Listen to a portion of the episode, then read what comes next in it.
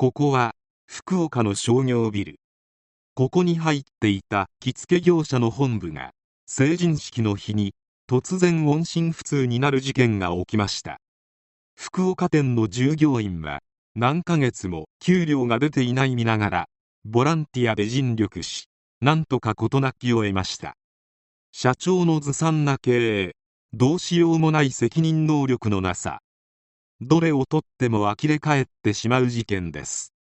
それではどうぞ。2018年1月8日月曜日。その日は成人式であり、20歳を迎える新成人にとって、一生に一度の日になるはずであった。しかし、一部の女性たちにとって、最悪の日として刻まれてしまうことになる。振袖のレンタルや着付けを行っていた晴れの日の店舗が突然閉鎖され、契約していた人たちが成人式当日に振袖を着られないという事件が発生したのだ。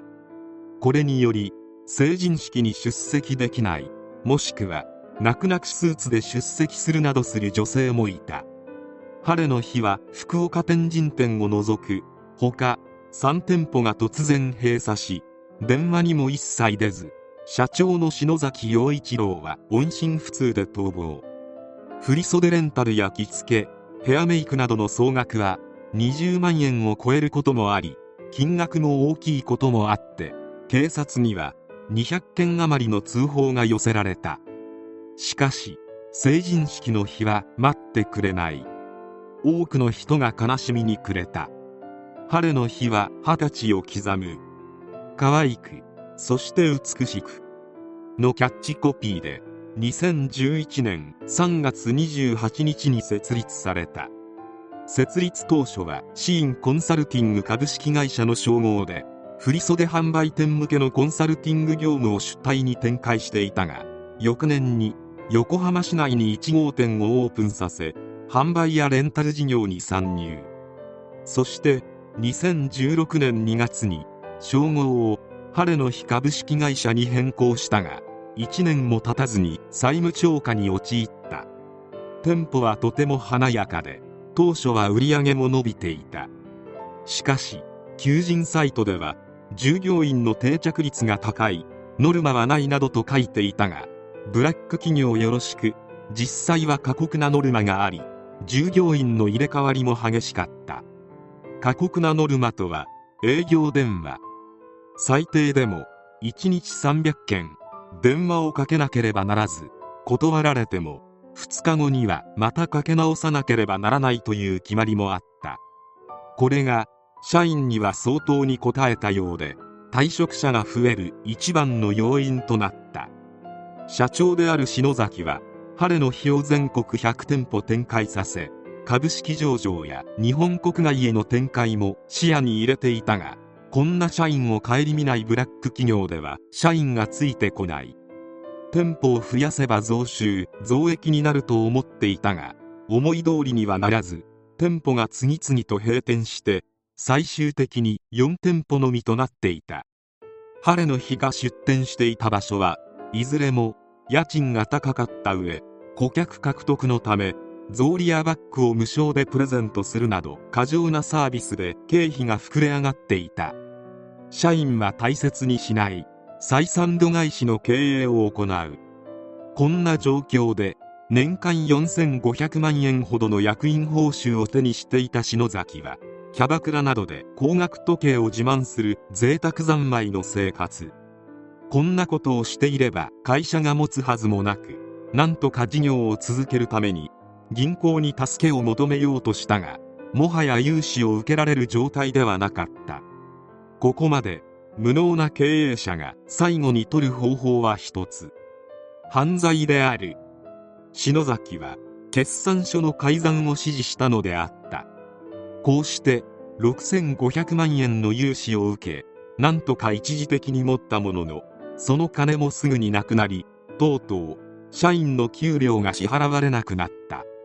給料が支払われないことに社員は憤り、説明を求めたが、納得のいく説明はしてもらえず、給料はいつまでたっても振り込まれることはなかった。最も多い時で49人いた社員は、最終的には10人ほどになっていた。そして成人式の日、晴れの日の突然の閉鎖と社長である篠崎の逃亡。しかし福岡天神店だけは新成人に悲しい思いをさせるわけにはいかないと、何ヶ月も給料が出ていない見ながら自腹を切り、着付け業者や美容室に連絡、事情を察してくれたため快く手伝ってくれた。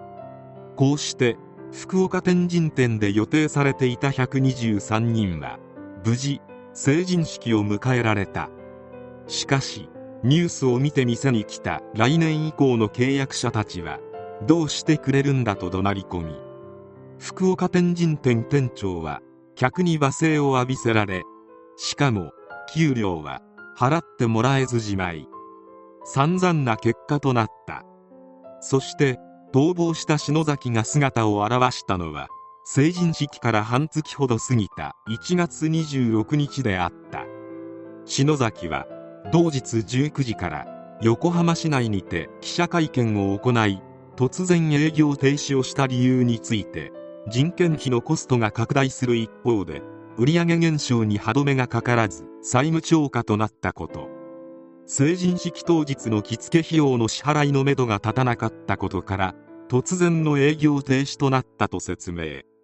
晴れの日の破産手続きを行い、最終的に確定した晴れの日の負債総額は約10億8500万円で、晴れの日株式会社は倒産となった。この破産手続きが行われている間、日本にいるのがいたたまれなかったのか、篠崎とその嫁や子供ら家族は今度はアメリカへ国外逃亡。空港で直撃取材を受けた際に、篠崎の嫁が高価な洋服を着ていたため、世間からは再度憤りの声が続出した。社員への給料は未払いであったのに、嫁の身なりや国外逃亡できていることより隠している財産は相当あると思われる。結局2018年6月23日に警察は、篠崎が粉飾決算により銀行から融資金を騙し取った容疑でアメリカから帰国した篠崎を逮捕。懲役2年6ヶ月の実刑判決により刑務所に服役。おそらく2022年頃には出所している計算である。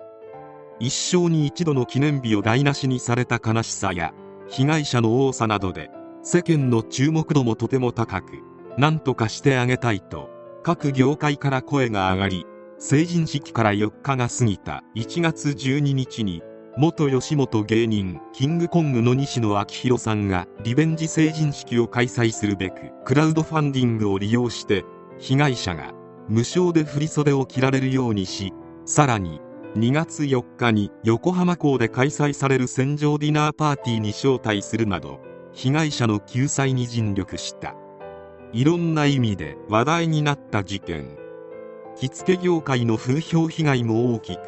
同業他社は晴れの日のような会社はごく一部であると説明に躍起になった。また佐賀市にある写真館貸衣商店の晴れの日や、東京都の神社仏閣挙式専門店の晴れの日、富山市にあった晴れの日所は富山店のような名前が似ている店に勘違いした人たちが無言電話や営業妨害をするなどの被害も出た。若者や一生懸命働いた社員をないがしろにした篠崎の罪は重い。隠し持っている財産などがあるのかはわからないが、口座残高がすっからかんになるまで賠償追求してほしい。